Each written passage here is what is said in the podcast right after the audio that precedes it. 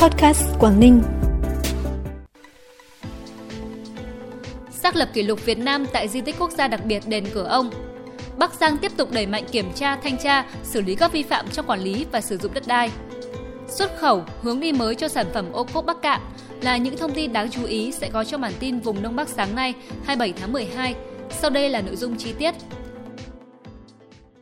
Thưa quý vị và các bạn, Liên minh Kỷ lục Thế giới, Trung ương Hội Kỷ lục Việt Nam vừa xác lập kỷ lục sự kiện hát đồng ca bài Việt Nam ơi và xếp hình cờ đỏ sao vàng có số lượng người tham gia đông nhất tại di tích quốc gia đặc biệt đền Cửa Ông, thành phố Cẩm Phả, tỉnh Quảng Ninh.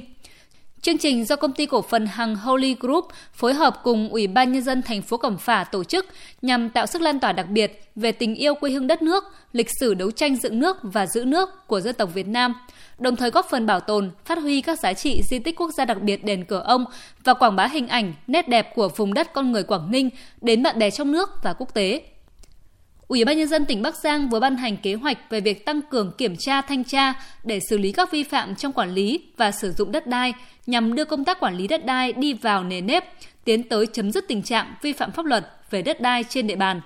Theo đó, tỉnh Bắc Giang yêu cầu trước ngày 1 tháng 7 năm 2024 cơ bản xử lý xong các trường hợp sử dụng đất trái với mục đích đất được giao tại các địa phương. Đối với các trường hợp tự ý chuyển mục đích sử dụng đất trái phép phải được kiểm tra, phát hiện, xử lý kịp thời, đúng quy định của pháp luật, kiên quyết không cho phép hợp thức hóa các vi phạm mới phát sinh.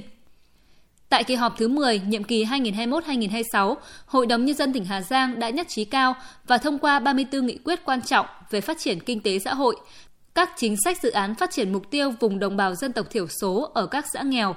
Theo đó, tỉnh sẽ triển khai đồng bộ, hiệu quả chương trình phục hồi và phát triển kinh tế xã hội, các chương trình hỗ trợ tín dụng, tạo thuận lợi cho doanh nghiệp, người dân phát triển sản xuất kinh doanh, thực hiện hiệu quả việc lồng ghép các nhiệm vụ, chính sách phát triển kinh tế xã hội với các tiêu chí của ba chương trình mục tiêu quốc gia. Sau kỳ họp, Ủy ban nhân dân tỉnh chỉ đạo các cấp ngành khẩn trương tổ chức triển khai thực hiện các nghị quyết vừa được thông qua.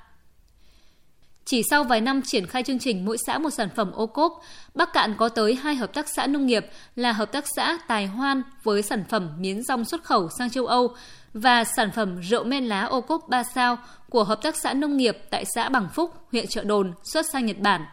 Bắc Cạn không chỉ tạo nên hiện tượng với hợp tác xã nông nghiệp trong cả nước mà thành công bước đầu này đã mở ra hướng đi mới cho các sản phẩm nông nghiệp của đồng bào vùng cao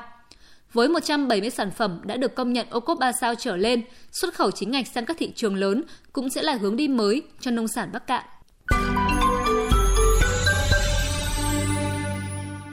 Bản tin tiếp tục với những thông tin đáng chú ý khác. Trên 100 đoàn viên thanh niên trên địa bàn thành phố Tuyên Quang vừa tham gia hội nghị đối thoại giữa Chủ tịch Ủy ban nhân dân thành phố với thanh niên năm 2022 với chủ đề Thanh niên thành phố Tuyên Quang khởi nghiệp lập nghiệp. Tại hội nghị, Chủ tịch Ủy ban nhân dân thành phố Tuyên Quang đã giải đáp và chỉ đạo các phòng ban cung cấp thêm các thông tin, định hướng các giải pháp để kịp thời giải quyết, tháo gỡ các vướng mắc trong quá trình lập nghiệp, khởi nghiệp, như các chính sách hỗ trợ thanh niên trong phát triển kinh tế, nguồn vốn vay, đầu ra cho sản phẩm, đề xuất thành phố tạo điều kiện về địa điểm để thanh niên bán và giới thiệu sản phẩm cho thanh niên dịp Tết Nguyên đán và dịp lễ hội Thành Tuyên, hướng dẫn việc xây dựng và đăng ký sản phẩm ô cốp. Hưởng ứng chương trình tình nguyện mùa đông 2022, xuân tình nguyện 2023, Thành đoàn và Hội Liên hiệp Thanh niên thành phố Bắc Giang, tỉnh Bắc Giang phối hợp với huyện đoàn Định Hóa, tỉnh Thái Nguyên vừa tổ chức chương trình Tết chia sẻ Xuân nhân ái tại xã Trung Lương, huyện Định Hóa. Trong chương trình, Thành đoàn và Hội Liên hiệp Thanh niên thành phố Bắc Giang đã trao 30 suất quà Tết trị giá 15 triệu đồng, tặng 30 em học sinh có hoàn cảnh khó khăn, tặng công trình măng non trị giá 22 triệu đồng, gồm 100 đèn học chống cận, 230 khăn quàng đỏ, 1.100 vở viết, 300 bút viết, 50 cuốn truyện đọc cho các em học sinh trong xã, tặng công trình thanh niên sân chơi cho em trị giá 30 triệu đồng tại nhà văn hóa xóm Tân Lợi.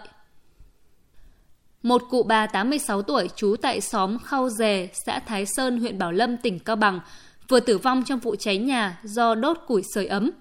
Theo thông tin ban đầu, trước đó cụ bà bị liệt đã nhiều năm,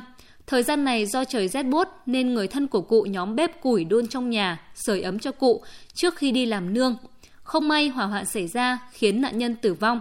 Ngọn lửa còn thiêu rụi toàn bộ tài sản của gia đình. Phần cuối bản tin là thông tin thời tiết.